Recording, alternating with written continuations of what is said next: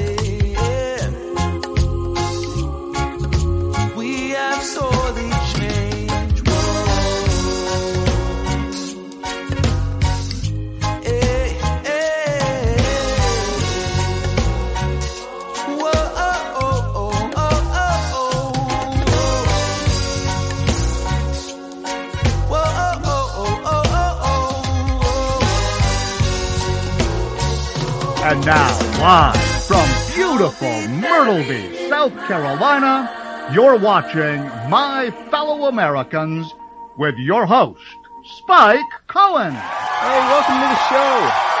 Welcome to the show. Yes, thank you. Thank you so much. Welcome. Yes.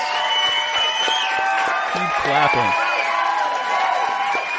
Clap if you believe. Clap if you believe.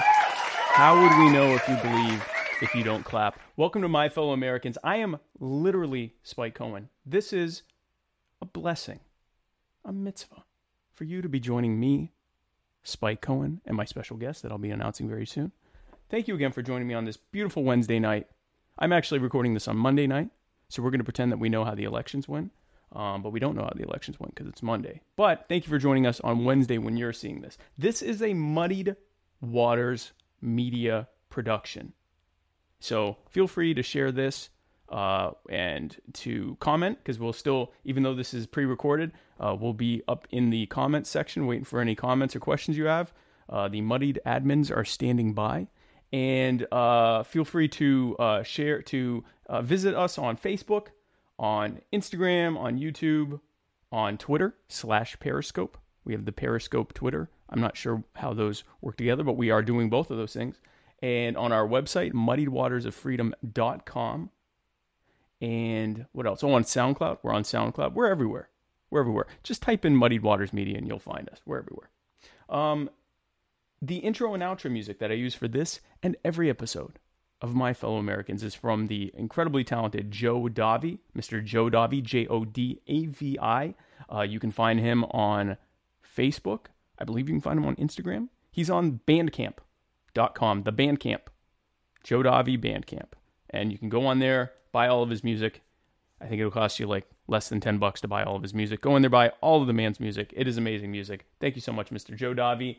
And of course, I'd like to take a special moment to thank my new sponsor, Le LeBleu Ultra Pure Water. I was drinking Kroger water, but I ran out and ended up getting Le LeBleu instead of Kroger. And this is actually very good. So, L'chaim. Shout out to Tamron Turks' mom and him. Guys, my guest tonight, I don't know if you know someone in your life who pretty much has all the same political opinions you do. And to the point where it's kind of spooky at times. And they'll say stuff and you'll go, oh, wow, I guess that's how I think of it too. And, uh, or then you'll say something and they say that they, that they think the same thing. Uh, well, this is my, uh, this is my version of that. He is the owner of Liberate Raleigh, and uh, he is uh, just an awesome guy, and I'm so excited to have him on. Ladies and gentlemen, please welcome to my to my fellow Americans the beautiful and talented, my political doppelganger, Jason Romano. Jason, thank you so much for joining my fellow Americans. Thank you, Spike. It's it's great being here, and you know, I I just would like to say I am literally talking to Spike Cohen. Yeah, you're. Li- this is literally an actual literal conversation with Spike Cohen. I, I'm really excited about it. Uh, I, I would say though, you referred to me as your doppelganger. I don't know whether you're familiar with, you know, the specifics of what a doppelganger is, but a doppelganger is not just a twin; it's actually an evil twin. So I don't know how to take you referring to me as your evil twin. Oh, I didn't think of that. It's okay. I mean, you know, Do you want me I- to be the evil twin? no, I mean, if we had to choose, I definitely want to be evil. So Okay, well then, then see, I'm okay with that.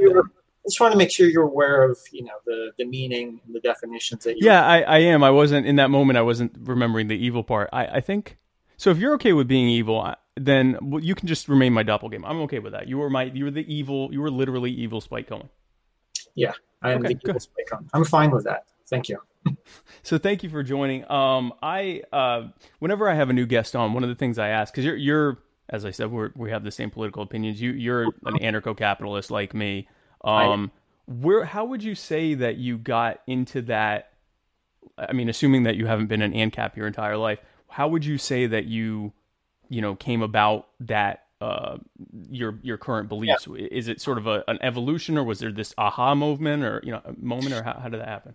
Well, I think it might be able to be divided into sort of a little bit from column A and a little bit from column B. You are correct. I did not come out of the womb as an anarcho-capitalist. That definitely did not happen. Um, so what it comes down to is back when I was in high school was sort of when I started to get into politics and you know thinking about politics and that sort of stuff. And I was pretty much a what you would refer to nowadays as like a neoconservative Republican. Um, Right. I don't really don't know how exactly I got into that. I just sort of had general general feelings and ideas about what the two political parties meant, and I sort of had a general idea that well, the Democrats they're big on social programs, and the Republicans they're pro business. Right. So I kind of thought between the two, and I didn't really have a deep understanding of anything. So I just thought, well, you know, business is good. I guess that's that's where I need to be. right. Um, so that's how I kind of got into it, and I, I sort of leaned towards the Republicans uh, starting in high school, and then I got further enmeshed into it because that I I was trying to. I had questions that I wanted answered. I wanted to understand things a little bit better, so I started reading books, and I subscribed to National Review for almost a decade. Like most of the 90s i had a subscription to national review. Uh, at other times i had subscriptions to the conservative chronicle and the american spectator. Were This sounds eerily similar to my experience. yeah so uh, i subscribed to those uh, national review for like eight eight to nine years i had a subscription the conservative chronicle and the american spectator were much more shorter term things Mhm. uh, but I would still pick them up every once in a while in the store, pick them up and, and read them. Uh, I also read a number of books. Um, I read both of Robert Bork's books. Uh, the Oh wow, you were more of a neocon than I was. Wow. I don't know. Maybe I was. Uh, I, I read both of his books. I'm trying to think of some other stuff I may have read. I can't, as far as, but oh, I owned uh, both of Rush Limbaugh's books. Uh, I read those. Uh, when we in high school, we had powder puff shirts. I don't know if you guys had a powder puff uh, football game. The uh, senior girls and the junior girls would play. Uh, oh yeah, yeah, yeah, yeah, yeah. yeah. uh, they would play a football game and everybody in those classes could buy shirts and you could get a uh, eight eight letters put on the back of your shirt so for my senior powder puff shirt i had ditto head put on the back of it d-i-t-o-h-e-a-d Wow. so I'm, so you know what that means, ditto yeah, head. yeah, the excellent, yeah, the the Rush Limbaugh ditto Okay. heads, exactly. Yeah, yep. Yeah, so just so that people, maybe somebody listening doesn't know, uh, people that listen, listen to Rush Limbaugh's show are referred to as ditto heads. right, right, right. So I was so heavy into that stuff. Uh, I actually had that put on my senior, uh, on the back of my senior powder puff shirt. And so for years I was enmeshed in that and I read National National Review just religiously. Every two weeks it would arrive and I would read it virtually cover to cover. But the big thing was it introduced me to something. I read an article in National National Review some somewhere along the way. It was an article written by Mark Skousen, and he was I don't know if you've heard of him. He's yeah, I don't think I have actually. I don't think I have. uh, he's an economist uh, in the Austrian tradition, and he wrote an article in National Review, and he was talking about the Austrian economists and. Um, the thing that I really remember was he was talking about the Great Depression, and he was talking about how uh, von Mises had sort of his analysis during the 20s was spot on as far as you know the inflation of the Federal Reserve was going to lead to a crash, and it was going to be really bad, and Right, right. all this awful stuff was going to happen and it made a big impression on me because i thought wow this guy because I, up until then i had never really heard any sort of any sort of reasoning for why the great depression happened i mean you know i, I this was sometime in i think I, it was sometime in college i read this article and i was actually an economics major and a lot of the stuff is just sort of like well it just kind of happened you know that great depression it just Or they'll blame it on you know corporate greed or some you know yeah some- some pay on to uh, uh, to you know to left wing thought that you know well it was Right. the, too much individualism is what caused it. Yeah, and the the whole greed thing makes makes no sense for anything course, because. I mean it's like uh, I can't remember who said this. I think it was Bob Murphy on the uh, one of the Contra Krugman things. He said, "Well, you know, blaming a depression or a recession on greed is like blaming a plane crash on gravity. You know, gravity is just it's just there. It just is It, right. it can explain why the plane went down. You know, and it's the same thing if you're going to say, well, people, greed is just an innate fact of human nature. People are, you know, can be, or people have greed inside of them. Blaming Right. Per- perceived self interest. Right. right. It, Yep. it's, it's just something that's always there. So blaming a recession on it, well, did they have a sudden influx of greed? And if they did, then why did that happen? So, anyway, digressing a little bit, getting back onto the point. Uh, so I read this article, and he mentioned uh, the two guys he mentioned were von Mises, obviously, because he is the big granddaddy of Austrian economics, and uh, Murray Rothbard was the other main one. He may have mentioned some other guys too, but Right. um, those were the two that stuck out. So I thought to myself, okay, well, I need to read some of this. I need to read these guys at some point. Mhm. So I sort of researched them a little bit and figured out, okay, well, well, what are their big books? What are their main things? And I would go to the economics section uh, at NC State where I went to school, and I would I would look at the books to see if they were there, but I didn't really have time to read them. And uh, so this drug out for years, and then I put on my birthday and Christmas lists uh, Human Action and Man, Economy, and State Yep. and I got those as gifts. And then sometime around 1998, 1999, I finally had time to to read them. I don't, I don't remember what happened. I, I think I read them actually at work. Um, believe it or not, I was in a job where I was uh, I was in the front lobby, um, kind of filling in for receptionist. This was what I kind of did um, during summers and between semesters and such. Right. So- I had a lot of time to just sit there and read. And I finally read those books. And um, when I read Man, Economy, and State, one of the things that kind of stuck out, if you read these these books, and I, oh, I'd also read some stuff by Thomas Sowell, um, who has some interesting stuff. But when he you- does. He's not. He's not an ANCAP, but he definitely. He's Oh. definitely heavily libertarian, and and he's a minarchist, but he has some. He, he has some real jewels that he drops uh, uh, quite a bit. No, he definitely has some interesting material.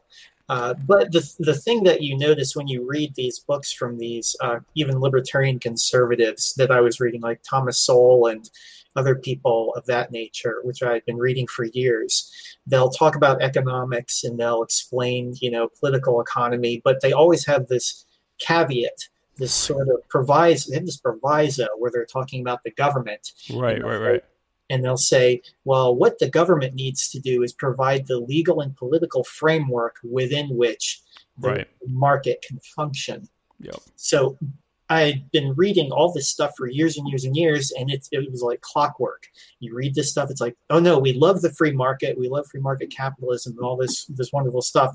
But but what the Well, government yeah. does Yep. yep. provide the pol- legal and political framework for allowing it to to function and flourish. Now, when I read Rothbard's book, I went into it and I kept waiting for that moment in the book, you know, where he drops the, well, you know, the uh, the free market is wonderful, but what the government, the role of the government is to Right, provide the legal and political framework within which it can it can prosper and flourish. And I read that book, and it's a, like a 900 page book. All 900 pages. I'm waiting for that shoe to drop. that lasts all the way to the I- end. Any minute. Yeah. Yeah, I'm like, is he going to do it on the last page? I mean, is it is it chapter is it chapter 25 that he? Right, right, right, right. So I read this entire book, and it never happens. It never happens, and I'm thinking, okay, I, I expected that to happen. It did not happen. What's go- what is up with this guy right here? There, there's something going on with him, I need to figure that out. Right, So- right. I did a little bit more research, and I I found out that man, economy, and state had actually been um, truncated somewhat uh, because there was some stuff that was too radical, and that became a second book called Power and Market. Yep. So immediately I realized, okay, there's something going on here. He takes this stuff, this free market stuff, to a whole different level Right. I don't understand exactly how he got there. I don't I don't really know, but I need to find out. So another another book that I found out about was uh, his book called The Ethics of Liberty. I don't know if you've heard of that book. I haven't read it, but I've heard of it. Okay, so in that book, what what he does is he he takes the property rights ethic and he applies it to everything. And I got this book because I figured, okay, this looks like it's sort of the book that lays out his framework for what he come what he builds upon. So I read it, and I remember. So up until then, I'd had kind of this slow drift towards libertarianism, Right. and I didn't really kind of realize where I was going. And then I read The Ethics of Liberty, and it's pretty much he talks he, he builds upon the you know self ownership, homesteading, and private property rights, Right. and he just applies it and just builds and applies it, and he reaches the, he, he reaches the point where he says, and so if you accept all these things, then you have to reject the government Right. because the government, the government violates this stuff. Yep. So if you, It's the greatest violator of all these things. it is, it Yep. surely is. Yep, I mean, yep. uh, Depeche Mode would be very proud of them when you think about it. Um, so I read this book, and it was that book that I had done this slow, sort of slow movement. But when I read that book, it was just like a hammer landed on top of me, and it was just I thought, oh my god, this is this is it. This is I understand now. I thought I agree with this. I agree with these principles, with this foundation. This, you know, I believe in self ownership, homesteading, and uh, private property rights, and you know, voluntarism. That all this stuff, it, voluntary exchange is the way to go. Right. And then I was caught in the inescapable logic of, well, the government necessarily, just to exist, has to violate these things. And I realized, well, I guess, yeah. No, it's true. Which is true. It, it, in order to exist, it necessarily has to violate these things. Right. But it needs to be it needs to be a monopolist. is what it is. It Yeah. has to be a monopolist, and uh, a monopolist in the non-trivial sense of uh, the single single seller. I always refer to that as uh, monopoly in the trivial sense because technically it's ki- it's a definition of monopoly, but it's uh, it's a meaningless definition of monopoly because it, it ends up defining everybody as a monopolist because uh, just immediately you can understand that you have a monopoly on your labor. So nobody can sell your labor other than you. Right. So immediately everybody's a monopolist. So a definition that defines everybody as something doesn't really it's it's not very explanatory. So when I when I use the word monopolist, I mean uh, an intervention into the free market whereby uh, competitors are prevented from entering. Right. So- it's it's coercion to prevent competition. Right. That's how I define monopoly. Because, like you said, there's so many different definitions of monopoly and, and monopolism. And, and and like you said, the most pure definition of it would ultimately we're all trying to centralize to our own monopoly. But that's not. We're not necessarily coercing someone else to to not compete with us in that in that respect. So that's that's how I look at it. My my whole thing with this is that and what really changed things around for me, you know, all of my belief systems were based around the concept of indi- individualism. Even when I was uh, not so much when I when I was a neocon, I was very much like we have to do this for the good of America, and like you know, I, I wasn't even really a conservative. Once I had really shifted away from the kind of uh, uh, uh, you know standard issue republicanism, Republican Party republicanism, and into more of conservative thought, it was always from the basis of the individual being the most important minority, um, and you know the the whole individualist concept. But I was always held back by the idea that we needed government because we just we did we needed government because without government. But nothing works without government, Spike. yeah, we just we did what you know, and, and I, I never even got into you know the roads or whatever. I knew we didn't need roads, but my biggest thing was, and the last shoe for to, to drop, the last spook I had to let go of to become a, a, an ANCAP or even a hardcore libertarian was the idea that we have to be protected from people outside of the U.S. from coming in. Um, that a most people that are coming in are coming in for the same reason we're already here. Uh, for potentially beneficial economic reasons that we can mutually benefit from, or choose not to associate with them. Um, and that for those who are truly coming in um, to do us harm or to do any of us harm, a the government's not really doing anything to prevent that. If anything, they keep it going to keep us scared. And b that that need that service for protection or, or any other service is better provided in by competing providers than by a violent monopoly that robs all of us and you know threatens to cage any of us that don't comply the idea that we're going to get good services from a, from an organization like that compared to competing providers who are going to trip over themselves trip over each other to provide the best service so that they get our money um, that they get our, our business I think that's foolish to think that. That was the last shoe to drop for me. But for a long time, my even looking back at my old social media posts and things that I said to people, I was held back less so by a philosophical belief that we needed government and more so by other people are going to think I'm insane by for saying this. And um, I- you know, I don't know about you, but I sort of reached a point where I didn't care anymore. That the, in my mind, tell, continuing to pretend that government was a necessary evil was less uh, uh, of a tenable position than just saying what I believed and and knowing that some people are going to be like you're crazy and I can go okay why am I crazy? Defend your position. I've made my assertion now you know rebut it and I, I've been much happier the past two years as a result of that. But I've been an ANCAP probably since like 2013 or 2014 looking back at old um, whether I was acknowledging that or not I, I haven't wanted government to exist in any capacity for at least four or five years.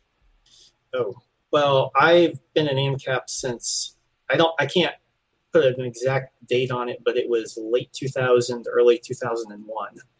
Um, so I've I've been in this for a while. So you were an ANCAP during like 9/11 and all of that stuff. That must have been frustrating. oh, that was very mildly. Uh, so that was like right after I sort of converted to ANCAPism, and I was still in the arguing with everybody phase on on social media. Or- so there were people, I, I there was a particular forum I'm, that I'm still a part of uh, that I would post a lot to, and I'd been, you know, arguing with these people over this sort of stuff, and then 9/11 happens, and immediately I get called out. You, know, you did I- that. no, not that I did it, but just like, see, doesn't this prove we need the government, Jason? And right, right, no, right. no. D- Do you know? No. This this is government is why this happened. Exactly, This exactly. exactly why this happened. Um, so yeah, uh, and- so like I said, it, it's I've been in this for a while. I, I don't argue nearly as much as you do anymore because I see you arguing all the time. I kind of went through that phase for the first few years because you know you make that conversion and you just kind of think to yourself, I got to tell everybody. I have to tell everyone exactly, Everyone. exactly. Everyone has to know about this. Uh, so I'm like online arguing with everybody. No, you need to understand why you're wrong. This is why you're wrong, and it doesn't work. It doesn't work. It doesn't work. It does not work. Well, I I I I, I want to. It, it it almost never works. I will say that a big part of what made me shift from having these beliefs, but just kind of toning them back, and actually, you know, putting my beliefs out there was seeing other people arguing what I believed and saying, "Oh, okay, well, if they if they believe that, then then then if they can say that, then I'm going to say that too." And I think that's more who I'm t- talking to when I'm arguing. A, I think there's some people out there that they just need that one little flick of the switch where they go, "Oh, you know what? I'm wrong." Because I there was some of that for me too. But B, it's mostly speaking to people who have these thoughts, maybe haven't fully congealed them into a into a ideology, but just recognize that what they're being told is wrong, but aren't hearing anyone say it. They'll hear someone say government's wrong, so we need to follow the Constitution, or Right. you know, It's wonderful. we we need to we need to go back to the Bill of Rights, and because we aren't right now, um, we need to you know have a, a a smaller government, and and so they think that that's what's radical, and so by kind of exposing them to the idea that you know you this actually isn't the case, um, or for people who truly don't believe that government is necessary, but just think that they're alone out there. That's more who I'm speaking to. But yes, I argue a lot, mostly with conservatives, occasionally with progressives. I don't usually argue much with progressives because we aren't even using the same language. With conservatives, we're using the same language. We're talking about property and individualism and things like that. With progressives, I find, and it may, you can tell me if you found it differently. Progressives are it's a lot more emotions based and a lot more like concepts like fairness and um, equality and and this sort of um, Yeah, I, I see. I, I don't know how to describe it, but No, I understand. Uh, I understand what you're saying. Uh, the the problem with the conservatives, well, one of them, they talk a lot about the free market, but their concept, their conception, and I can under, I understand this better because I came from that right, exactly. conception of what the free market is is very different than what I ended up, you know, understanding that it actually is. Right, Like for example, I remember when I was deep in the throes of uh, neoconservatism, I thought that the clean, I think it was the Clean Water Act or something, uh, was like a really great thing because Right. there was something in it that said uh, companies could have pollution rights. You know, the government would divvy out these pollution rights, and companies could buy and sell these pollution rights, and they could pollute up to whatever the number of pollution rights they had. That's what they could right. Their pollution quota, yeah. correct, but they could be bought and sold on a market. So deep when I was deep in the throes of these things, uh, you know, conservatism, I thought to myself, "Wow, this is great. This is the free market at work." here. Let's see how the free market can solve the problem of, uh, of pollution. of pollution. And then, then I realized, oh God, that wasn't the free market at all. That was, you know, the, the government said the free market would be an enforcement of property rights, which would be if you pollute, then you are uh, subject to actionable prosecution uh, Right. by whoever you you know whoever's property you pollute. Right, That's, right, right. that's how that should be handled. This whole the government saying, "Oh, okay, well, here's how much pollution everybody can do. You're allowed to do exactly. Yeah, you're allowed to do this, but you can buy and sell this stuff amongst yourself." That's not how it works. No. And the the interesting thing is, um, I read in something uh, one of Rothbard's books, and I can't remember which one it was, but he was talking about how originally what happened was uh, like back in the 19th century when industrialization in the United States started. Uh, the courts were actually enforcing property rights in the manner that I just told you, where companies were being held accountable and like people would say oh well this company polluted my property and they would bring them to court and they would get restitution but then but then you know companies don't like that sort of thing Right. Business interests don't like that. right, Right. They, they don't like that so they got the, the federal government involved to put the kibosh on it and Right. Yeah. they traded they traded the much closer to free market solution they kicked that to the curb because god knows they don't like being held accountable No, uh, of course. and succumb to well we'll just have the the government will just start regulating it which is a great deal for them because they can um, they can influence the government to regulate and keep their competitor keep you know competitors from popping up and um, use it as a bludgeon against uh, against other competitors and- Exactly, exactly. And I, I tried telling, especially people on the left, that when they're like, "You just want uh, corporations to be able to pollute as much as they want," and I'll say, "You mean like they do now? Like, I mean that that's that's that's that's the reality of what we live in right now. Is that you know it- they're they are polluting as much as they want, and they they put you know there's this sort of pipeline going both ways of lobbyists, you know, uh, that work in government for you know various industries, um, and then politicians that used to be lobbyists and lobbyists that used to be politicians, and there's this sort of this you know, um, you know, endless chain of of people going in and out. In a in a truly free market world, you wouldn't see the level of pollution that you do now because there would be immediate consequences for the imposition on someone's private property that that you know we see happen you know and, and then it, you know we see it happen and anyone that protested is is you know stopped by the police that's not free market and and because the majority of people that talk free market think that that's the free market that's what people you know they just think no government would mean even more of that but no it's government Right. that even allows that in the first place Right. Uh, well, if you really want to make a progressive's head explode with respect to the pollution question, I mean, like really make their head explode. Here's what you ask them. Here's what you point out. You say, so you're anti-pollution. You don't like pollution. right Oh, right, right. So obviously they're going to say yes. I mean, I'm, I'm not pro-pollution.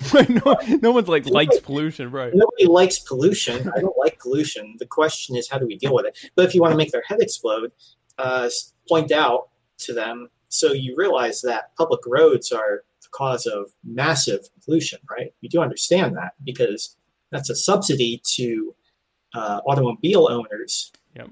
And that means that the cost of the roads is externalized onto taxpayers, which means the taxpayers pay for it, but use of it is ostensibly free. So right speak. right right So nobody has an incentive to really conserve how they use the roads. So they use them more. so that mean that just promotes uh, automobile ownership, and so there's like way more automobiles on the road, and they're being used more often, which puts more car- carbon uh, dioxide into the air through um, automobile emissions. Um, so if you really want to make their head explode, that that's one way to do it. Just give them that double whammy of uh, how the public roads are screwing over the uh, the, the environment. Um, So when how- they when they pull out mo roads, uh, you can say, "Oh, well, you mean you mean the main source of pollution? I don't want that either. Yeah, I hate roads. That's why I hate roads. you know, for crying out loud, Domino's is is like fixing roads. Oh, I know. I I, I please uh uh um oh, what's it called? Um, I'm a very wholesome person, so I don't remember what it's called. Uh, the porn website. Um, Pornhub. yes, Pornhub. I'm, You would know, that you would know that, of I course. would, I would know. Yeah, I, If that wasn't the one, I, I got more. okay, yeah, yeah. What, is a is a Pornhub or um? They were uh, what was it? Uh, uh, there was after one of the main big snowstorms, they were shoveling snow in like Massachusetts or like in like major neighborhoods, major cities. Um, obviously to promote their services, but they were saying like, hey, look, we'll plow your road before you know, we'll snowplow your road before the people that you've already paid to do it, and we'll give you free porn. So you know that's and and and I liked part of Domino's whole spiel with why they were fixing potholes. That's what Jason's talking about. Part of their spiel was that the reason they're fixing potholes is because we want to make sure that we get your your pizza to you hot and ready. And these potholes are making it harder for us to do that. And so we at Domino's right. are giving back because then you get your hot and ready pizza. Yes, it's self promotion, but it's them doing for essentially for free um, because you don't have to buy pizza from Domino's. They are serving the common good because it serves their own self interest, both in right. making the road better for their drivers and in all that promotion and advertising they get from having Domino's branded pothole uh, uh, uh, covered potholes all over the road. I just think it's genius. And you look at that, you look at Uber, you look at any of these ostensibly free market, you know, as free as is allowed in, in, in our mixed economy these solutions that are so much better than government and at no point is someone forced under penalty of law to comply. It's just we're going to do this because it suits our interest and it suits your interest and we're both benefiting from it from to, to, to whatever degree. So yeah i mean when, when people bring up roads i mean I, I say oh you mean like how domino's is now paving the roads? Yeah um and there's another there's another thing that I didn't understand regarding you know free market capitalism when I was a conservative, uh, and a lot of people don't seem it doesn't really sink in with a lot of people. I don't think, particularly progressives on the left, um, but also conservatives, because they kind of have this mindset that pro free market, pro capitalism means uh, pro big business, and anything that uh, promotes the profits of big business. But the thing that the thing that a lot of these people don't seem to grasp is that uh, just because you can make a profit doesn't mean that all free market capitalistic activity is profit seeking. Right. Like charity, there's nothing contradictory between free market capitalism and charity. No, at all, at all. And the, if you look through history, you see that there are a lot of organizations that uh, engaged in that sort of thing to handle these supposed public goods problems that couldn't be handled. You can't handle them, you know, unless you, you know, unless the government takes over. the government gets involved and still doesn't handle it ever. And this is this is one of those areas actually where I think that um, you can build bridges with the anarchist left uh, because a lot of the research that has been done into these organizations like mutual aid societies you've right. probably heard of those oh yeah yeah yeah yeah mutual aid societies are pretty much um, groups of people that would come together and what they would do is like pool their resources together for the purpose of like say um, for health problems. Like if somebody had a catastrophic uh, health emergency that required something expensive uh, to, to, to like fix whatever was wrong with them, they could dip into this pool of resources. Right. But it was voluntarily voluntarily agreed to. But this wasn't run for profit. This was sort of people putting their stuff together and coming up with a solution. It wasn't like a profit seeking. If they chose to, it, it was, it, that was, was, well, that's always the thing. if they didn't have to do this, it just right. meant it wasn't available to them if they needed it. It was sort of a an early uh, and and in many ways better version of insurance because it was people choosing voluntarily to pool their resources together. And there was also, because it was voluntary and because they knew there was a finite amount of, of resources, there was accountability there the other right. members weren't going to let someone just be a, a louch and just live off of everyone else because you were you were that was money that could be used for someone that actually needed it so right you can't when you're doing all this stuff voluntarily you can't externalize costs onto exactly. participants right. and that really comes down to a lot of the problems uh, like I, I almost said all of the problems I mean, that's possible, but um, could be all the problems relating to the government is externalization of costs. Yeah. But that's that's a lot of them. So Someone else yeah, is paying for it. Yeah. right. yeah. Someone else is paying for it. But when these things arise naturally, and they did, and this again, I, I really think that this is an area of common ground that you can build with the left.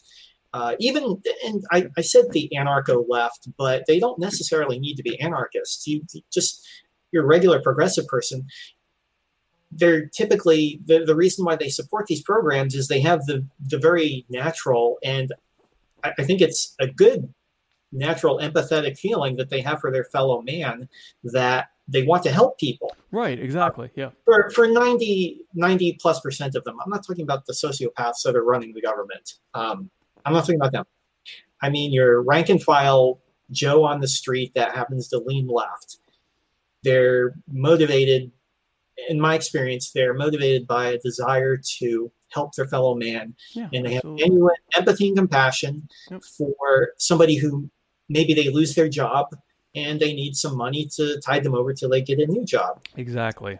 so the Or, bridge or they can't afford their health coverage. You know. Right. Which is, which is a difficult one because that's a tough one to talk to about with people because that's something you can't really plan out.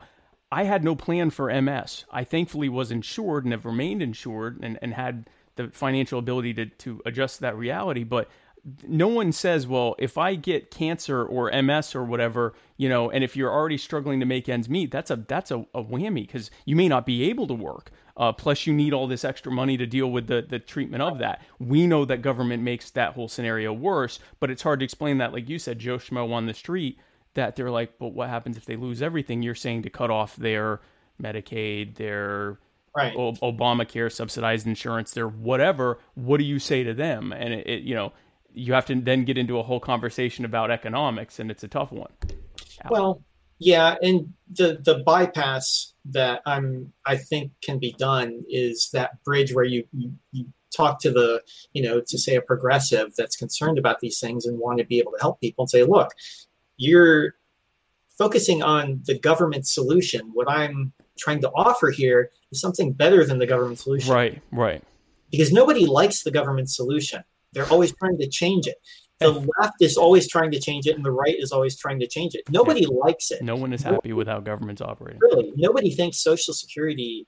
I mean, very, very few people think that you know Social Social Security, Medicare, and Medicaid are are like wonderful, great programs. They're always wanting to improve them and you know fix the issues with it.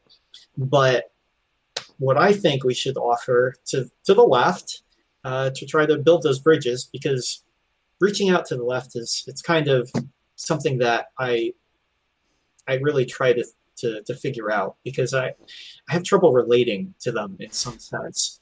I No, I'm I'm I'm where you are. I mean, I, I my go I don't know how to talk to them. It's it's sometimes I don't know how to talk to them is what it comes down to.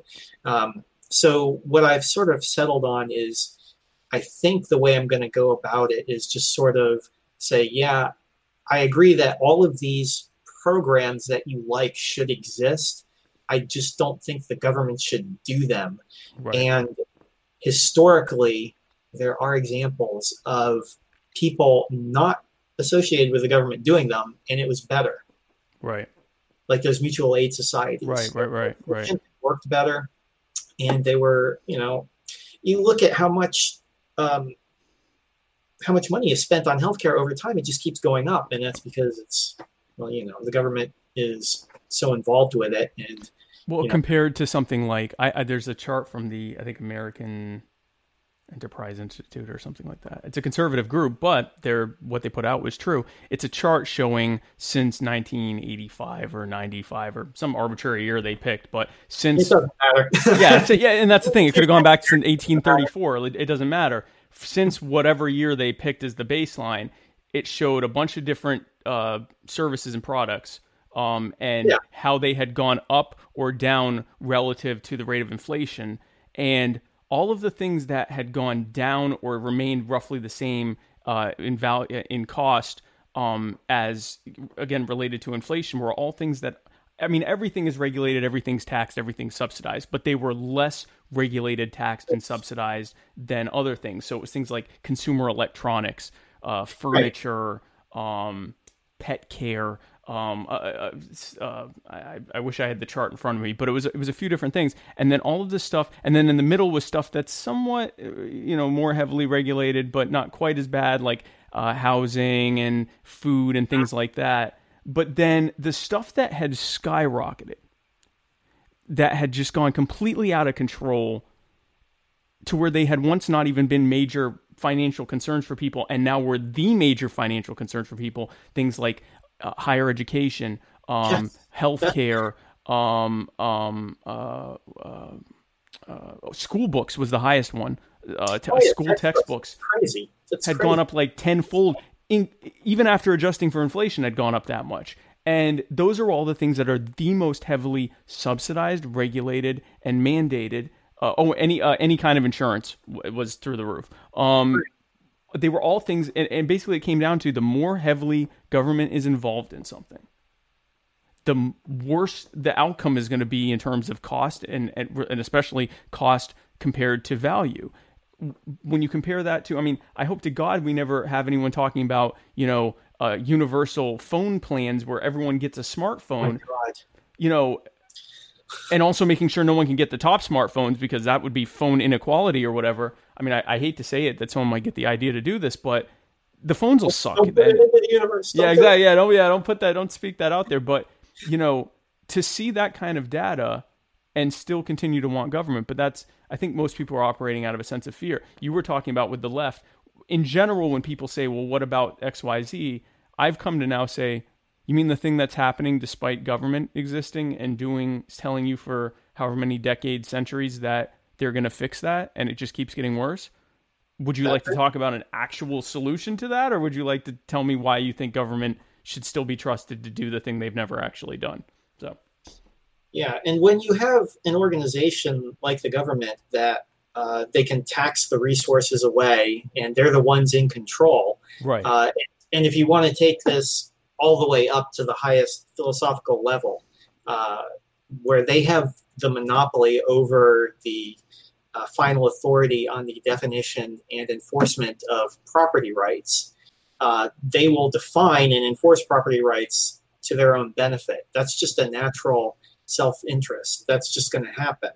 What they're going to do is they're going to uh, use it as a way to steal resources from other people and shove it into into their pockets. And they're not going Right. to. Their concern is not going to be to do it efficiently. They're going to try to um, uh, do it for their own benefit. right, exactly, exactly.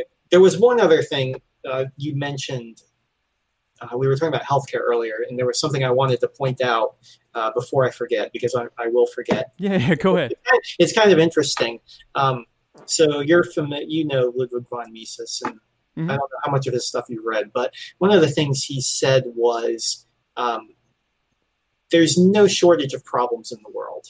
Every, that's just we live in an imperfect world, so there's Of always course, of problems course. that need that need a solution. So the government always has an excuse to step in and fix something. But what happens is when they try to quote unquote fix something, they create another problem uh, that demands being fixed. Right, right. So where I'm going with this is um, one of the problems that people will bring up relating to healthcare is that health insurance is typically, in the, the overwhelming number of cases, um, tied to your job. So if you lose your job, you don't have it. Right, But, right. but the, the, the thing is, the market has progressed such that that's just how it is Right. just tied to your your occupation. Now, do you do you know why that is? Because I can tell you why it is. I do, but but tell our viewers, Jason. Tell our Viewers, why it is. Okay, so it's because back in World War II, Yep. the government was spending out the wazoo and inflating out the wazoo to pay for the war effort.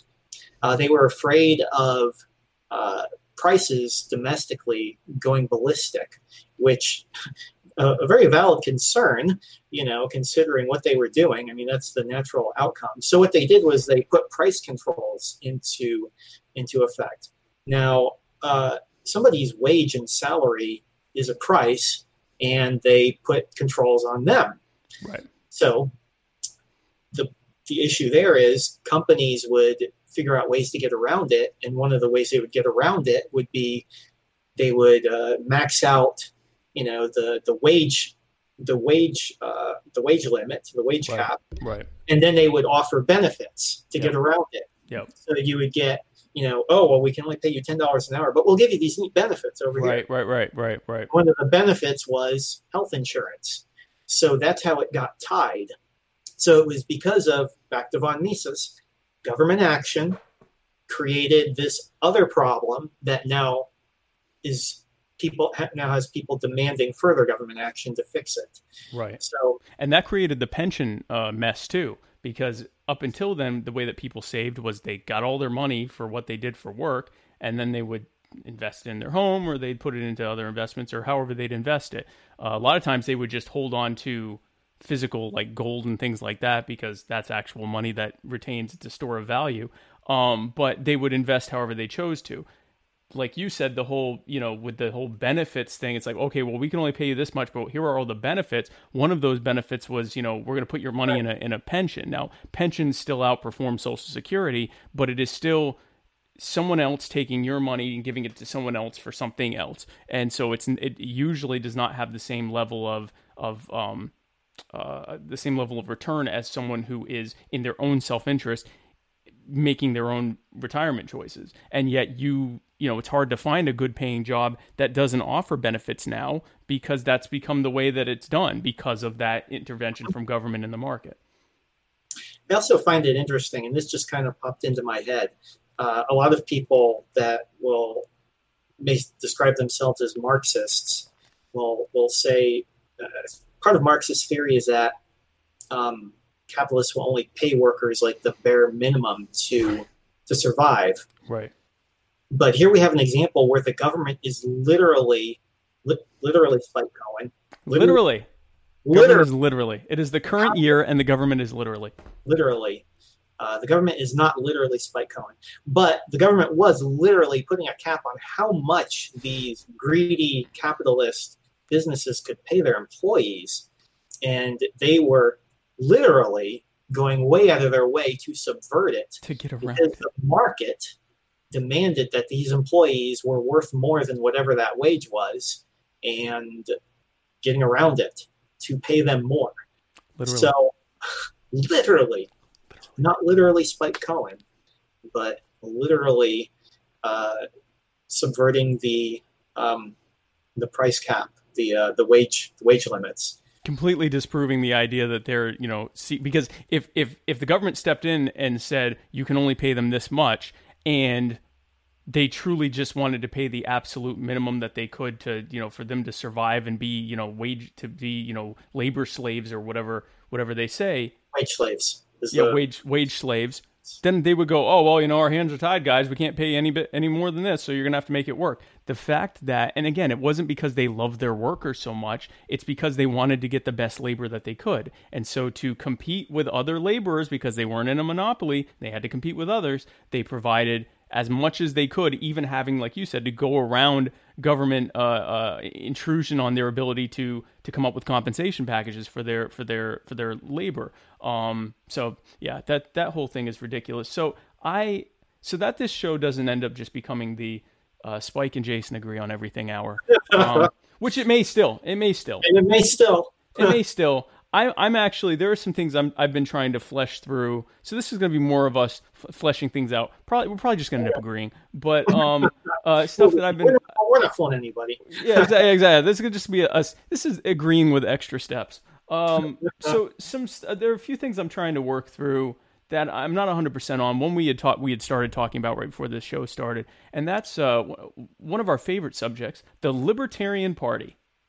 Oh wow. And uh, Well, I don't hate the Libertarian Party. I, I don't. I, I, I appreciate what they're trying to do. right, and I I think that it can be useful as like a PR mechanism. Like I think if they didn't take the election seriously at all and just they just went and like ran for stuff with the with the idea that we're not even going to try to win. We're just Right.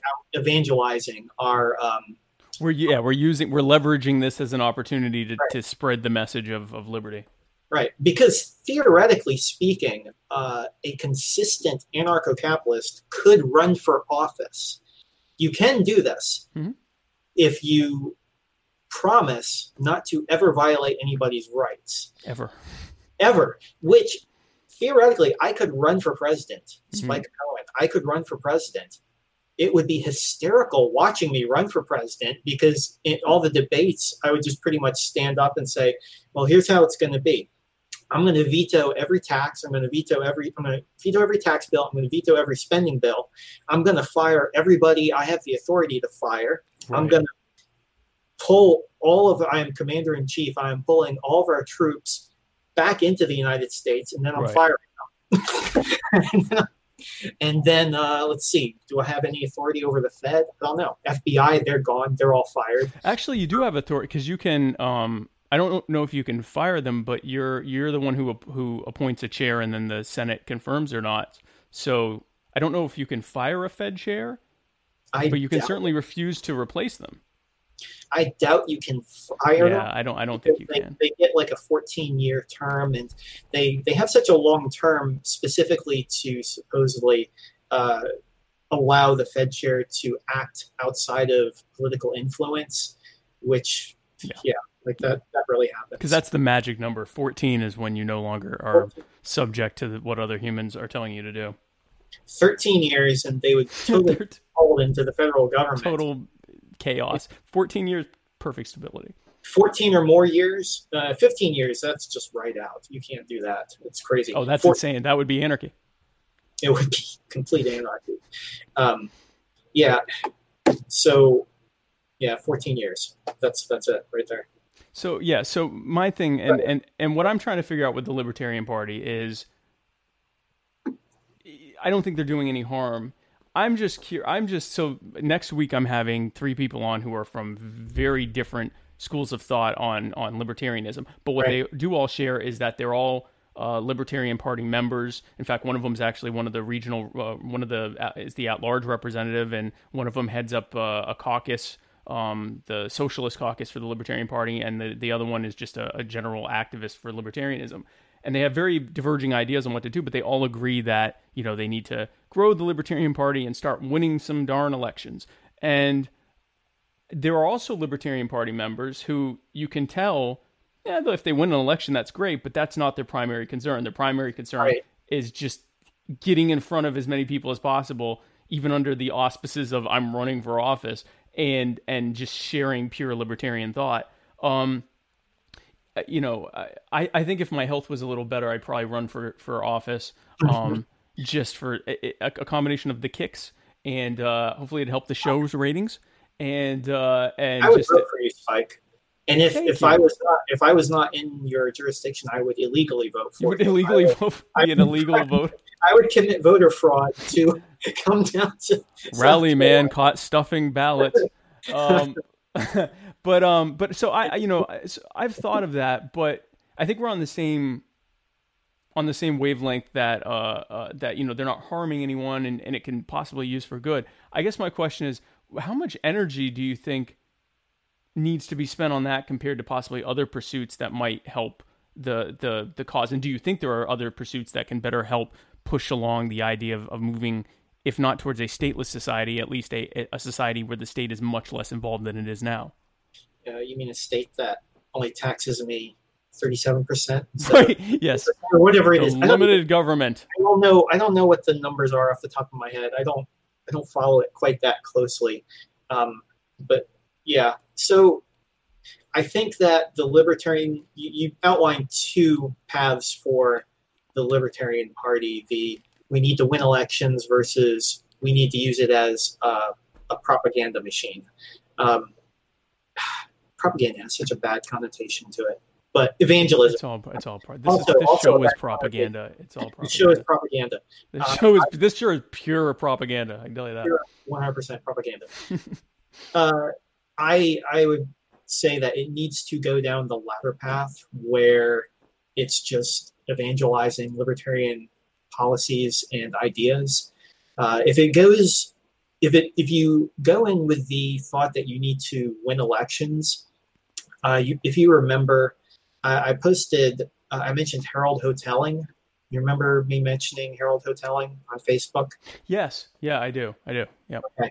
So Harold Hotelling was an economist, Right. and um, I, I told you, I told you all this, so I'll just kind of reiterate it here for people listening. Mhm. Uh, I heard about him, and I'm not an expert on him, so if I if I muck up some of his theories, and this actually isn't totally applicable, I'm sorry.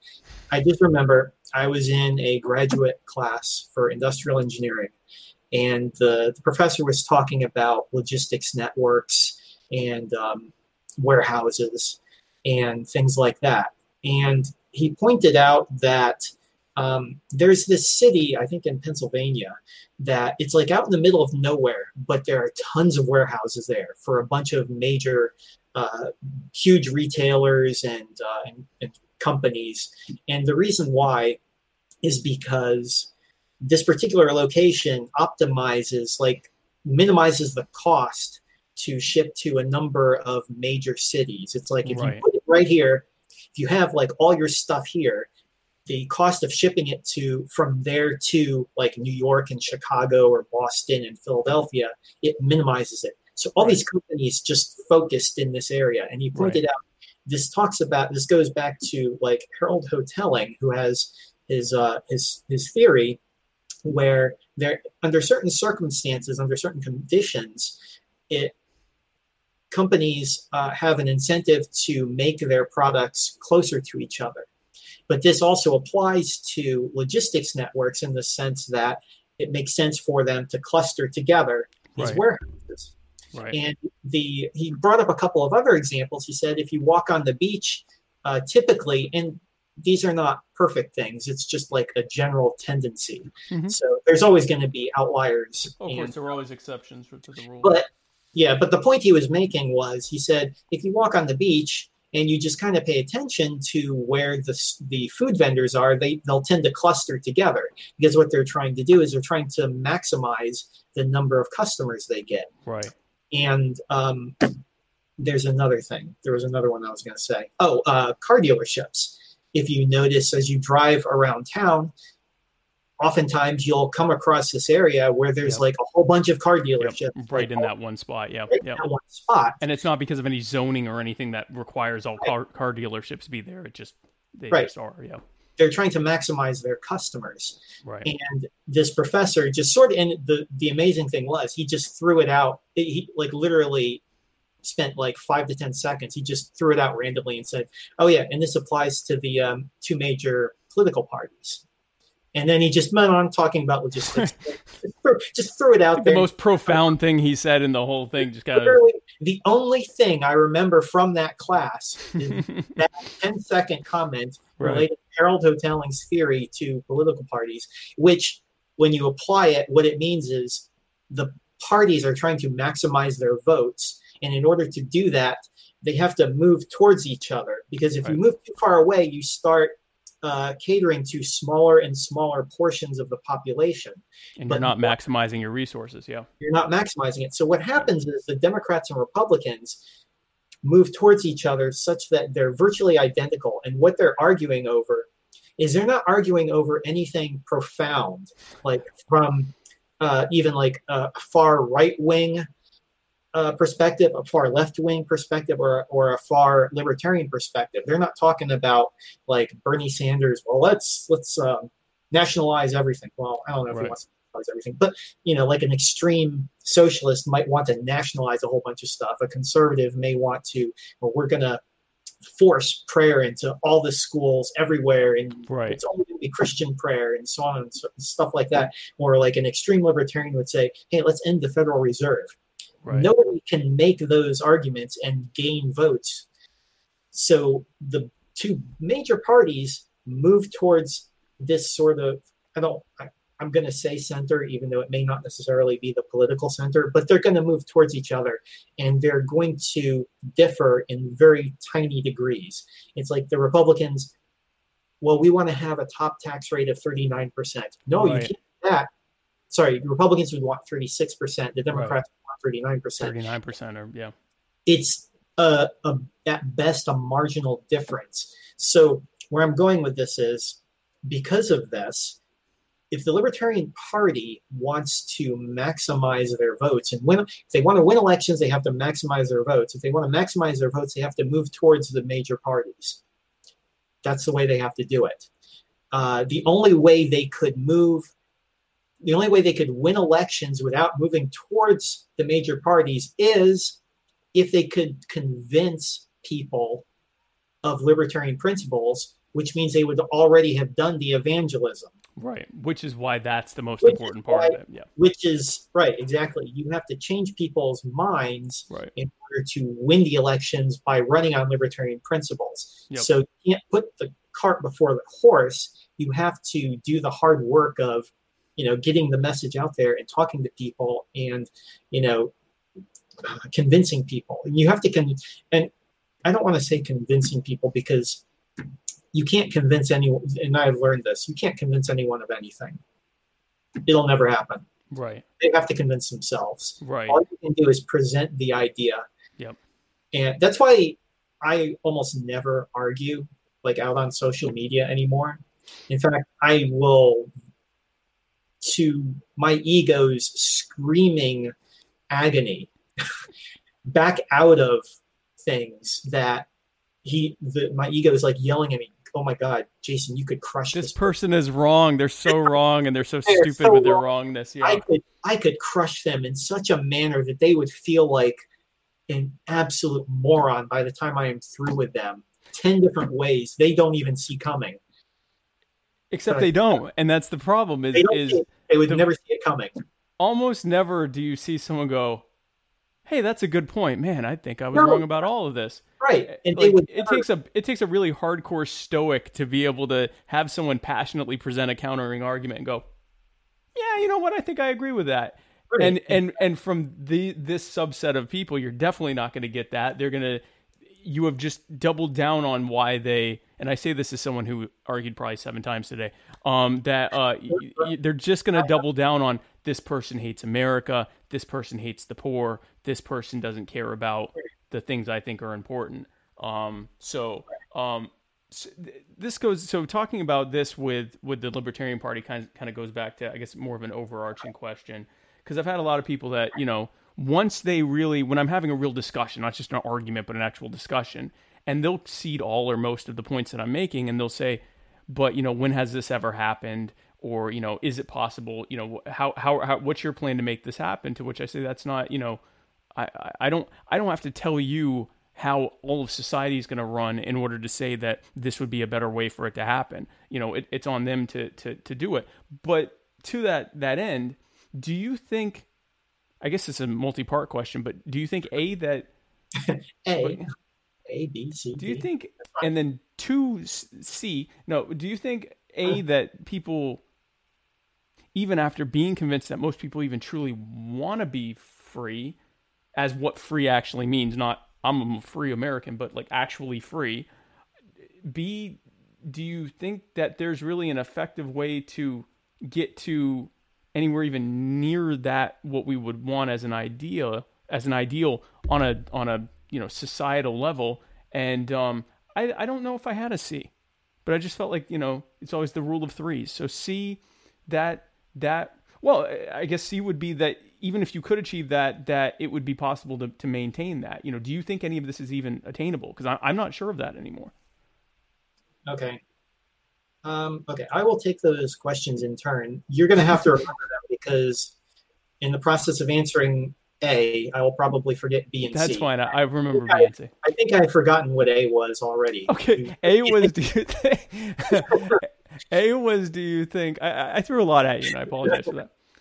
Jason, tell tell me every one of these things right now. No, um, uh, no. So A was, do you think people even truly will want to be free? Like, uh, Okay, I have an answer to that. okay, Here, here's the problem. Uh, the problem is not that people don't want to be free. The problem is they don't want their neighbor to be free. And and and you're correct, and that and that's what I meant. Do they want everyone to be free? Yes, they want to be left alone, but uh, do you think most people want actual freedom where everyone is free to do what they want, harming no one else? I think that's the challenge before us is to make that case.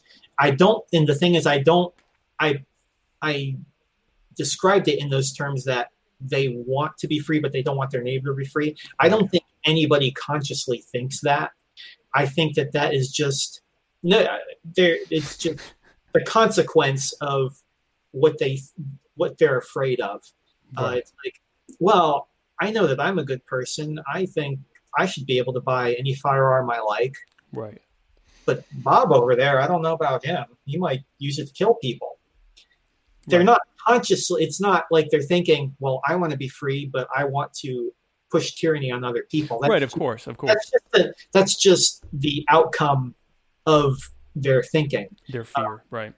So we need to, what we need to do is just make the case that freedom for everybody is better. It's a difficult case to make, and well, you know, it's just pretty much don't hurt people and take their stuff. But applying it to everything can get messy. Right. So the, that that's that's my answer to A. The, I think that deep down they do. It's just a natural fear of Letting go of fear. Right. Right. because when you, if you think about it, and now now I'm these are thoughts I have not uh, thought through completely. I'm now pretty much completely riffing. Um, people, evolutionarily speaking, have a natural apprehension to be around strangers because if you think about it, um, outside if you saw a random person outside of your tribe in prehistoric times, you don't know whether that person's there to kill you or be nice to you. They were more than likely at least somewhat of a threat to you. Yeah. They were probably a threat to you. So, Right. evolutionarily speaking, it made sense for people to develop an instinct where if they see someone they don't know, to not to like be wary of that person, if not show outright hostility towards them. At the very least, you were going to be competing with them for v- extremely scarce resources. So even if they didn't mean you harm, you now got to share the creek with him and and you know your hunting grounds and whatever. So yeah, it's it, they're a threat even if they don't mean to be a threat. Their existence near you is potentially a threat. So Correct. So I think that that probably has something to do with why just people have this natural instinct where they're okay for themselves, but they're sort of apprehensive about other people having freedom. right. I think that may be. I think. I think, and like I said, I'm just spitballing and riffing. Yeah. I haven't thought this through completely. I think there's probably a connection there between those two. especially the the less connection they feel with that person in the abstract. So they're okay with my fellow Americans doing this thing, but not those foreigners. So they're okay with my race doing this thing, but not that race, or my religion, but not that religion, or my community, my Right. you know, you, there, like you see a lot of people that are like, well, I, I trust Republicans. I don't trust these Democrats though. And I'm like, how many Democrats are in your family? Like, you know, you know, give me a break. You don't trust them, but that, that sort of like there are others and I don't trust them. So I, I, I tend to think you're, you're, you're surprise, surprise. I tend to agree with you on that. Okay. See, we knew this was going to be the. Uh, This is what the entire, this is the Spike agrees with Jason show. Um, so, so that so, was- then, so, A. so then and then so then b is do you um because i almost forgot b um b is do you think that there's an actual viable path to and i don't know that there is is there a viable path to get from today to something resembling a stateless or even vastly reduced state society where the state is not as heavily enmeshed into our daily lives as it currently is do you think that's even possible I do believe it's possible. Okay. Uh, I don't know whether it's possible in either of our lifetime. Uh, I do believe that it is possible, and it starts with uh, two two things. One, evangelism, where we are convincing people, and well, not, gonna- I don't like that, but where we are getting them, we are presenting the ideas, to guiding people we're presenting the ideas to people for them to consider and hope they convince themselves. That's really all you can do. Um, and on the other hand, I think that the best way to get from point A to point B, where point A is where we are now and point B is a stateless society, is to engage in agorism and build build economic market networks that exist outside of government. I think that's the only way to do that, yeah to move towards that. Because it's one thing to say, uh, well, you know, we want to get to this society, and people naturally want to know, well, how would you do A, B, C, D, and E? Right.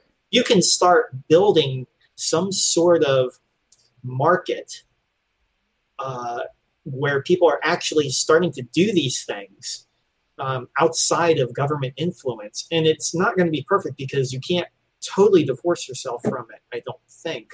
Um, but if you could get just like 95% of the way there, where people are exchanging things and doing things and building things, Right. that you can point to that and say, yeah, this can work because look what they're doing. Look at this right here.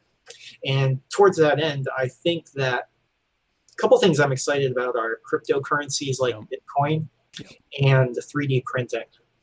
Uh, those two things uh, are real could really drive home the whole yeah this can be done uh, because if people are buying and selling stuff that they built on their 3d printer um, Using cryptocurrency as a medium for exchange. yeah right yeah sorry i meant to i meant to specify yeah Yeah. using bitcoin uh, ethereum and ripple and you know all that all that good stuff Right. to buy and sell stuff that they're building in their homes with 3D printers outside of the, you know, doing it all anonymously. And, you know, crypt, there are cryptocurrencies out there specifically for that sort of thing. That's Right. Right. um, if people start actually doing that, and I think it may be that technology needed to progress to a point where these solutions could present themselves before, like, you could build towards a critical mass of convincing people of this, of the the idea of a stateless society being viable. Right. It was always the the case that a, a truly market economy and society is going to be better than a command one, but technology Right. makes it so much easier to show it to someone that look, look how much easier this works. The internet, I think, has done a, a tremendous job in making Oh, people the internet. realize just how unnecessary the monopolization of, of information and the ability to, to project force is. You you don't need that. We, we, the ability now to communicate the way I'm communicating with you, I could just as easily be communicating with someone in you know Thailand or or you know California. Or yeah I mean uh, you know on my on my my next episode everyone's gonna be uh, in, I believe in California. Um eh, you know someone anywhere. Um it really breaks down the whole concept first of all of you and us and you know us versus them. And it also just shows how unnecessary these these you know these monopolies of, of violence are for us to be able to communicate and, and, and cooperate and, and associate with each other on a daily basis. Uh, yeah, and just the whole dissemination of information through the internet allows us to reach a much greater audience. Like you said, you can reach people all over the world. It's not like, you know, 30 years ago where you could go decade you could live decades and not even hear the words anarcho-capitalism. And even if you heard it, how do you research, how do you find out? Right. How do you even know what it is? Exactly. Yeah. find more. There's there is no anarcho-capitalist section in the library. That would be pretty much oh, okay. Well, I need to go to the library and find out about this stuff. Right. Nowadays, you know, if you want to find out about it, like if I had if I had this if, if I was uh, a teenager now and I read that article in National Review oh so many years ago, I could literally literally Spike Cohen Literally. liter- literally uh, Google Ludwig von Mises, what would the first thing to pop up would be the Ludwig von Mises Institute on the internet. I would Yep. click there. I would, you know, root around there, and then I would realize all these books that I I heard about, they're there for free that I could read online if I didn't want to. If I didn't even want to spend the money, I could just sit at my computer and just read Human Action from from beginning to end. Read uh, Man, Economy, and State and Power and Market. Yep. All this stuff, I wouldn't have to spend a dime Yep. because all this stuff is just there at my fingertips. Yep. Exactly. Internet. Exactly. Has just been a boon. Um, that that's a wonderful thing, which is you know fed into cryptocurrencies and uh, you know 3D printing. Like I said, that's uh, that's another big one that I'm very hopeful about. Yeah. I, I hope we'll see. So yeah, I uh, B I do I I'm not I'm not confident on the time frame uh, as far as when we could get there, but I do have hope that uh, we we can get there. I, I do believe that we can reach a stateless society. Well, good. Yeah, I, I, I hope so. I, I my whole thing is this because I'm I'm a believer as well, and and so I say to people, look, I don't think sin's ever going to end either. Um, but I, I'm not going to stop saying that sin's bad or that, you know, or that Right. this is the right way. So, you know, are we ever going to achieve stateless, statelessness? We are at least as likely to achieve statelessness as we are to achieve a government that limits itself because a piece of paper tells it to. So I like our chances. And a- so That's you can, you continue calling for the government to do something it's never done before, and I'll continue saying that we don't need any of this and that there is a better way and that we can we can go towards that. This kind of feeds into C. Uh, there was a C, and I did remember it. I think I'm very proud of myself that I remembered my A, B, and C on this. Um, which is that in a let's say we achieve this and we are in a stateless society. Not necessarily there are no other governments on on earth, but that at least where we are there isn't. You know, the question is, you know, what's going to keep what's going to keep uh, you know, China from invading us and forcing us to be Chinese? Well, why would they want us to be Chinese? Are they going to engage in genetic? Uh, Or you know what I mean? To be chi- yeah, no, to be to be chi- to speak if it wasn't for government, you'd be speaking Chinese and be forced to pay Chinese taxes. Uh, well, here's the thing. Um, if we have a stateless society, and I don't know how big you're talking, like if it was just a city, like a city, if we were able to get like something the size of a city Right. that was stateless, and say China decided to conquer that city, uh, we're pretty much screwed. There's no way to repel that magnitude That that big of a thing, right? unless we have nukes. Then, then it becomes a whole different ball game. Right. So, what what you would need in order to prevent, to guarantee that you couldn't be conquered, is to have nukes. Which coincidentally is why so many countries in the Middle East want nukes. To stop from Right. getting bombed by major I- powers, yeah. Did I just like way diverge into a No, but it's true. I tell people, I I say, hey, look, take your anti-gun control argument and apply it to the world stage. They want this to prevent, you know, right now they're a no bombing zone. They have up no bombing zone signs. That nuke says, hey, you're not bomb us if you want. You're going to wish you hadn't. And and Right. countries that have nukes don't get bombed by other countries. So It's true. it is what it is. But yeah, no, absolutely. Sorry, I got a little sidetracked there. No, no, no, that's fine. Uh, that's fine. so yeah, uh, a lot of it would depend on the scale. Uh, there's also, and I, I've pondered. This is another thing I've pondered um, over time. The whole idea of why, why do you why do countries invade uh, other countries? Because they want the they want resources, they want something, they want Right. the wealth.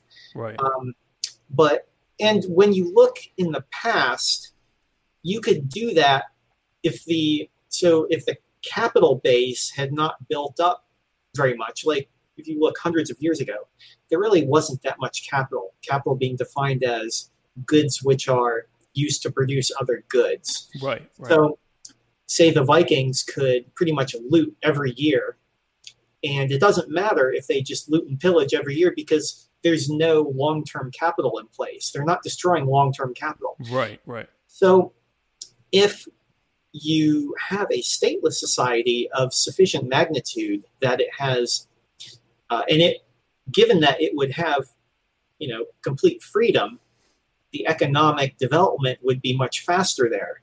So, even if you wanted to, if a if a if an outside state wanted to conquer that area, how would they do it? You know, if they did it by force of arms, you would destroy most of the capital in place, which kind of defeats the purpose because you want to have it because you want to benefit from it, but in order to get it, you have to destroy it. And the other thing is, in a as opposed to like a state where there is a, a hierarchical top uh, a top down hierarchy of power, where you know there's a military that's centrally controlled. Right. All you have to do is convince that central power to surrender. And it's know, over. You win. Yeah. That's Exactly. like, that's like 90% of the fight right there. I mean, Right. there's going to be pockets of people that um, hold out, but that central authority has built up, you know, uh, obedience to it. So most of the people are just going to fall in line to whatever that that central authority says. That doesn't exist in a stateless society. You're not gonna. There's no central authority that can step in and uh, you know that that an outside invader could just step in and conquer Right. in other way or in some other way convinced to surrender. Uh, you pretty much have to take it tooth and nail, you know, foot by foot. You have to conquer uh, the the entire area. So there's a whole different uh, problem in place there. Um, so yeah, those those are a couple different ways that it, it really wouldn't be worth it that much. That- And yeah, that's go, go, go ahead. sorry, just one other thing. And Yeah. into my head, and I, I forget things a lot, Spike. Uh, you, the thing is, you don't have to repel directly a foreign invader. You just have to make occupying your territory not worth the cost. Right, right. That's all you have to do. And you don't need much to do it. You can do it just with like arms you can hold on your body. I mean, you can stick anti aircraft uh, devices, you can like carry those around pretty much. Right. You know, I had I, I used to work with a guy who was in in the, the army for 20 years, and he pretty much told me. He said, "Jason, I'm going to be honest. Um, you can equip a person just with stuff that they can carry that can ruin like a whole platoon's day. I mean, like Just that one person, yeah. right, yeah. and because there would there would be no laws outlawing private ownership of everything. these things, everyone could potentially be an anti-aircraft gunner, right? right everybody could potentially have this i mean just things like all you need is if you have a rifle that has uh, a rocket uh, not an rpg but just a grenade launcher on it Right. You can ruin so much stuff you can just like ruin their day completely Right. unless they like bring in the tanks Yeah. um, and if they bring in the tanks they're probably going to wreck everything anyway and then what you know What have they done exactly? They've just have they destroyed for no reason. so Yeah. it just comes down to just you can just make it more costly to occupy um, the territory than it is than the benefit that, that they would get from it because they would have to wreck most of what they would want to keep anyway you've got people that aren't going to just fall in line you've got unlimited private ownership of firearms and Right. any weaponry i don't even want to say firearms just any weaponry Any weaponry, yeah. anything up to possibly private ownership of nukes. And if that if if nukes are in play, then just forget. and private ownership of you know i this is increasingly an electronic warscape that you see on the world stage. You're going to have people that can just hack your your military before they even try to get there. So i mean it, my my answer in a more in a more sweeping way to this has always been there's three things. One why would they even want to? Because this is going to be a very prosperous society that they can trade with beneficially and make a tremendous amount of money for them and, and, and for the, the, the people they're trading with. Why would they want to upset that to develop their tax farm. Yeah, well, exactly. Well, and, and but trading with our free society also develops their tax farm too. So why would they even want that? Yeah, that's what I compared to yeah, Right. yeah, no, absolutely. On their end, two, we're a society that just demonstrated that we aren't even going to tolerate domestic governance. What on earth makes them think that that society is going to be okay? Yes, could they initially invade and overpower? Yeah, but you're dealing with a people that have already demonstrated that they don't tolerate even the city hall telling them what to do. Much, Right. you know, so now you're a foreign invader that's you know coming in to to do harm. That's not going to be tolerated. And and the, the biggest thing to me, this was actually a big change to me because I was always on the defense with this question. I asked someone this, another anarchist, and he said to me, "Why do we never talk about how uh, Amazon is going to survive the counterattack from Macy's or or Kmart? You know, why why don't we ever say, oh man, what's what what's Uber going to do when when the when the, the taxis come for them? Um, they're so much better and more dynamic that it's actually those things that they're replacing that are on the on the defensive. And, and something I thought is the real question in, in my mind is going to be if if what was formerly the largest government on earth, so let's say the United States, is even if it's in pockets, is demonstrating that having zero government at all is beneficial to everyone and, and that government is unnecessary, it's going to be the governments of the world that are on defensive from their own people who are saying, Right. yeah, we want that too. So I think you're going to see a lot more, much more likely than China trying to invade America or what used to be the U.S., you know, federal territory or whatever. I think you're going to be much li- more likely hearing about Chinese people hiring American based firms to help them remove their government. I, I think you're going to see a lot Right. more removal services than that. And that, that was really what opened my eyes to if we truly are a more dynamic society, we're more dynamic in every way. We're richer, we're more prosperous, we're more able to adjust to you know uh, uh, things like you know disasters and everything else or or crises that are you know external things that we can't control we're going to be more we're going to be better equipped to deal with that stuff and we're going to be completely decentralized like you said heavily harmed so why would anyone a why would they even want to upset that? And b they're going to be too busy resisting their own citizens saying yeah we want that too in my mind anyway. No, that that makes perfect sense. And the other thing is, um, there would be no immigration laws in Ancapistan. So Right. once it was up and running, you know, within like a, it wouldn't even take a year. It would be like a day. People would just start moving here. So all these all these people would just start moving here from all over. right So if the Chinese government is like, yeah, we're gonna take up where where'd everybody go? right gonna, right right We're gonna conquer those people. to arms wait where is everyone yeah Yeah. Oh, you guys are over. You're over there now. How yeah did you get over there? Oh crap! So yeah, you would have a uh, the the population, and I'm sure there are some people that are not happy about that, hearing that, but it's it's true. That's It a whole true. different. That's Oh, a yeah. whole different thing. I made eight, eight videos on it. So, um, but yeah, you would have people from all over just immediately moving here, and it would just be extremely prosperous. And um, so, if people, if a if a, another state wanted to declared war on this area, that I don't know whether they would even have the manpower to do it because people would just would just defect here. Right. That's and that's what I think. And I think also simultaneously you got people moving into the, the free territories and I think that the free territories expand too. I think you're going to see governments who are saying, um, okay, we're going to lose all this anyway. Hey, this group, would you like to buy this territory from us and we won't we'll cede control to you? And then yeah, sure. And then, you know, I, I- think and, and, then you also have people that'll just violently like resist and say, you know, we we reject the government. We want to live like they do. So I think you'd see people moving into it, and you'd see it expanding as well. Once it could effectively be demonstrated to work in one area, that entire argument of well, we need government because it's never worked without government is gone. And so I, I think that that's I think that that's what would happen is you would see I think it would be a domino effect that would happen pretty within a generation you would see an almost stateless world just because it would have been so easily demonstrated. And the few states that would be left would have to be such oppressive um, um, uh, uh, you know airtight fortress states like almost like North Korea's just to try to maintain their power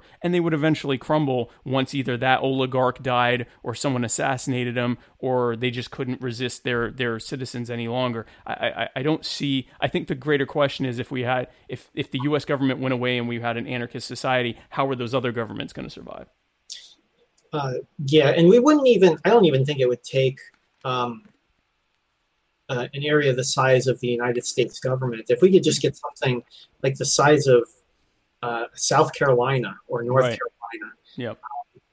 Just, hell, I don't know. Well, Rhode Island might be too small, but just, just a state of sufficient size right just an area of sufficient size that it's not like, oh well, that's just those crazies in that town. That that could Right, go right. over a, a wide area. yeah Yeah, and what once it became obvious that this is the way that this can work and it's the best way, um, yeah, a couple things would happen. People would immediately start moving here. Uh, the the problem might be that initially, while it's still pretty small, the invasions could happen right but once it's demonstrated and once that well it's never it's never happened it can't work is that once that genie is out of the bottle even i think even if it was that area was conquered that seed would have been planted all over the world. Right. You know that would uh, pretty much take care of it. And then um, yeah I, I agree. The domino effect i think would probably happen. So i'm hopeful that that domino effect will happen. I don't think like i said i honestly don't think it'll happen in my lifetime. Um, man, I would love if it did, but I don't. I don't think so. Okay. So, yeah.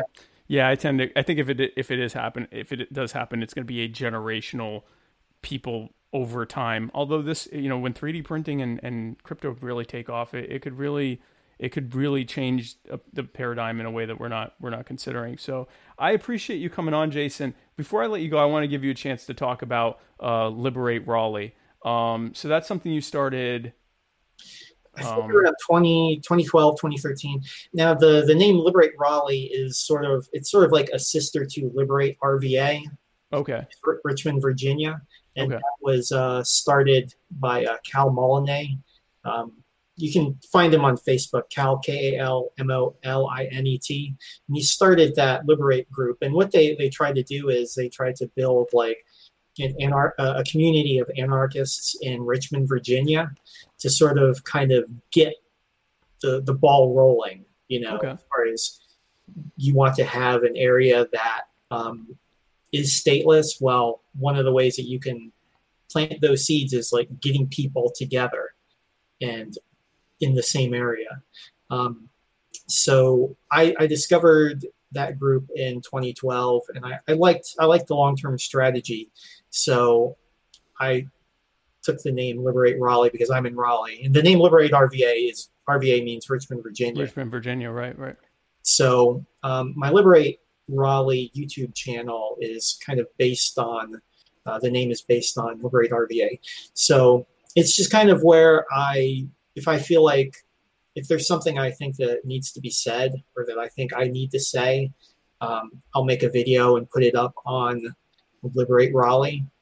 And I don't remember offhand how many videos I have up there. Um, I have uh, a video on why I don't vote. I have a series of videos on uh, it's in a playlist called Foundations of Anarchism, which is just basic definitions of things like rights, justice, um, property, uh, exchange, monopoly in the state. And it just kind of takes you step by step, building on the definitions of what thing like what the definition of these words are and how one leads to the next and how you go from the basic definitions and become you end up uh, rejecting the state and those videos aren't very long they're all most of them are pretty much like two minutes long because all i'm doing is i'm stating the definitions because i think that's important to be upfront and say when i use this word this is what i This mean is what we mean. Yeah. So we're all on the This same page. Yeah. this is these words mean these things and because of these meanings i they lead to this consequence and i reject the state because of this Right. Right. i have other stuff obviously i mentioned my eight video immigration thing um, that's kind of I, I consider it sort of a brain bug in the libertarian community being anti-open borders You can't have a libertarian society with all these foreigners coming in. yeah well we can we can open that can of worms in the future Yeah, that no, that's that's. I only That- touched on it briefly because it's it is one that takes a long time to flesh it out. takes it takes about three hours and 50 minutes which is which is the total runtime of the eight videos i did uh, on it um, so yeah that's a whole different can of worms but i, Yeah. I have other stuff um, uh, i did one on there was jeff deist did a, a speech that got a lot of controversy i don't know if you remember the, the blood and soil. Yeah, yeah. I did a video on that um, because I actually did. I didn't really care much about him saying the words blood and soil. Right. There was a whole lot of other stuff in it I, I didn't like, and I made a, a video on it. And uh, one series of videos, I've done one, and I need to get back to it. And I, I set the book aside because I thought I might mention it Sure. um, at some point. It's this book here. This is called The Voluntary City. It's a it's an anthology and i started reading it like a year ago and i've only read the first chapter but what this book does is it's called choice community and civil society and um, it's a it's a really interesting book what they do is each chapter sort of takes let's say it, it looks at if there was a city that was completely stateless Right. how would it provide all of the services Hmm. but the interesting thing about this book is it's not theoretical. uh, what it does is it talks about historical examples of people privately providing all these things. So it goes through pretty much everything except for national defense is covered. I have another book that goes into national defense. I may do a series of videos on that. But um, I did one video on this like oh, almost a year ago, just kind of introducing this book, and then I just dropped it. And I started reading this book again recently. So I'm going to start making videos on this. And it talks about stuff like urban planning, um, mutual aid societies, uh, courts, courts of law, and uh, police services. Just pretty much everything that you would need in a city for a city to be viable. Yeah, yeah. The infrastructure involved, and um, I'm gonna I'm gonna make videos, uh, a series of videos going over. I, I don't want to get too in depth because then I'll make I'll end up making like 20 videos, and I don't want to do that. I just make like Watch this 17 hour mini series about what. Yeah. what- don't don't I don't want to do that. Plus, I want people to read the book. I, I can't cover all the detail that's in the book. I just Of want to course, of course. a high level overview of how the solutions have been provided. You know, not theoretical like how were the roads provided privately in the past because Right. Because they have been. Right. mutual, mutual aid societies did provide the function the services that like say insurance companies do now they were done they did it outside of you know government interference um, so yeah that's kind of like my latest thing uh, and then then i might go and deal with a little bit of hans hermann hoppe on immigration again um, just because i don't know i may i may have to do it but anyway um, that's where i am on liberate raleigh so i just kind of run my mouth talk about things I, Okay, I don't argue. I just make a video, an hour long video, and put it on Liberate Raleigh and people and, and people can respond however they wish. So, um, and we'll put, I'll get the address for your your channel, and we'll put that in the show notes. So, I appreciate Jason. I appreciate you coming on again. Any final thoughts? Anything you feel like you would like to share before we we sign off? Uh, I just want people to be happy, and I think that they should all dance more. I think they should do uh, salsa dancing and zouk dancing. Brazilian Yeah, we'll have to. We're gonna put uh, uh, links to your to dance stuff in your area too in the show notes because we didn't even get into that, but we're actually both into into the Right. you more so with my health stuff. I haven't been as involved as I used to be, but we're both involved in in the Latin dance world. Um, and you're also in like zouk and kizomba and stuff like that. Brazilian Zouk. Uh, I'm an organizer for Triangle Zouk, which handles the the Brazilian Zouk events in this area, the Raleigh Durham Chapel Hill area, which is um, casually referred to as the Triangle. The tr- the triangle, right? The research triangle. So Cool. I'm, I'm on that organizing committee. So I'm, I'm big into that. I actually thought we were going to spend like an hour talking about dancing because in your previous, like last week's thing with Paul Gordon, when you introduced me at the end of it, you said, and we're going to talk about dancing. So I kind of, I thought we were going to talk about dancing. I honestly, my show notes were very rough for this, and I have dance in here. And then I look down and I'm like, yeah, we're about an hour and forty in. We're, we're not going to get into into we're dance. So get to it. I'll have I'll have to bring you back on. We'll have a dance spectacular episode um, to talk about that, or you can tune in. Uh, well, this is showing Wednesday, so it'll actually be yesterday. Uh, but uh, you existing in the same time in reality as I am right now, you can tune in tomorrow and we can talk about dance because we're going to be there for several hours dealing with election stuff. So.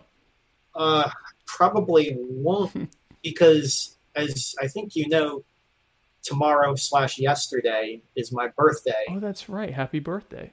Thank you. So I'm going to be out dancing and doing a salsa birthday dance tomorrow. So I don't Oh, know what guys, That's much better than yeah.